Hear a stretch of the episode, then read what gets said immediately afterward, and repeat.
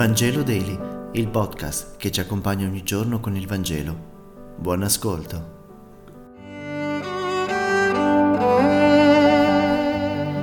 Martedì 7 giugno. Lettura del Vangelo secondo Matteo, capitolo 5, versetti 13 e 16.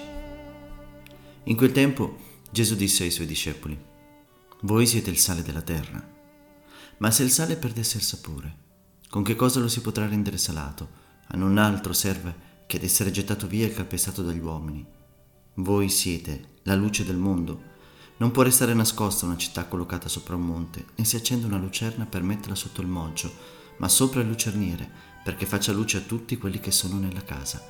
Così risplenda la vostra luce davanti agli uomini, perché vedano le vostre opere buone e rendano gloria al vostro Padre che è nei cieli.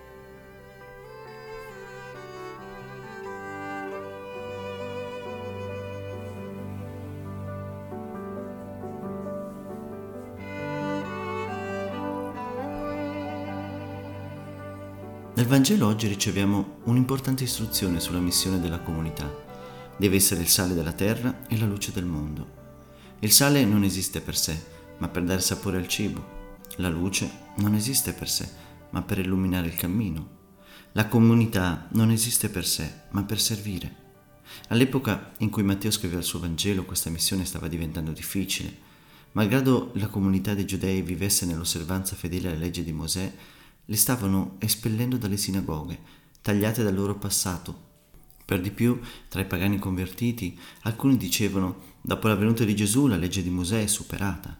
Tutto questo causava tensioni ed incertezze. L'apertura di alcuni sembrava criticare l'osservanza di altri e viceversa. Questo conflitto generò una crisi che portò a rinchiudersi nella propria posizione.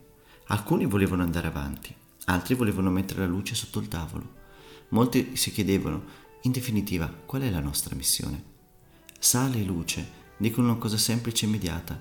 Non serviamo a nulla se non serviamo gli altri. Pensiamo al sale. Facciamo questo semplice esperimento. Proviamo prima a mettere in bocca qualche granello. Immangiabile. Ed ora mettiamolo su una calda patatina fritta. Tutta un'altra cosa, no? Il sale da solo non verrà mangiato, ma quando va a condire il cibo allora si gusta ciò che si mangia. Per la luce poi il segno acquista ancora un significato più profondo. Infatti sappiamo che la luce si interfaccia con la materia e per una serie di interazioni vengono fuori colori. Rispetto al sale dobbiamo dire che la luce in questo caso è essenziale, oltre che dare gusto, dà anche vita. Pensiamo a un mondo senza luce. Non solo si spegnerebbero i colori, ma morirebbe. Per questo noi cristiani siamo luce.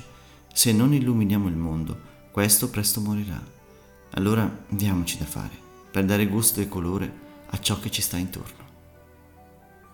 Grazie per aver meditato insieme e se questo podcast ti è piaciuto condividilo con i tuoi amici ed amiche. A domani.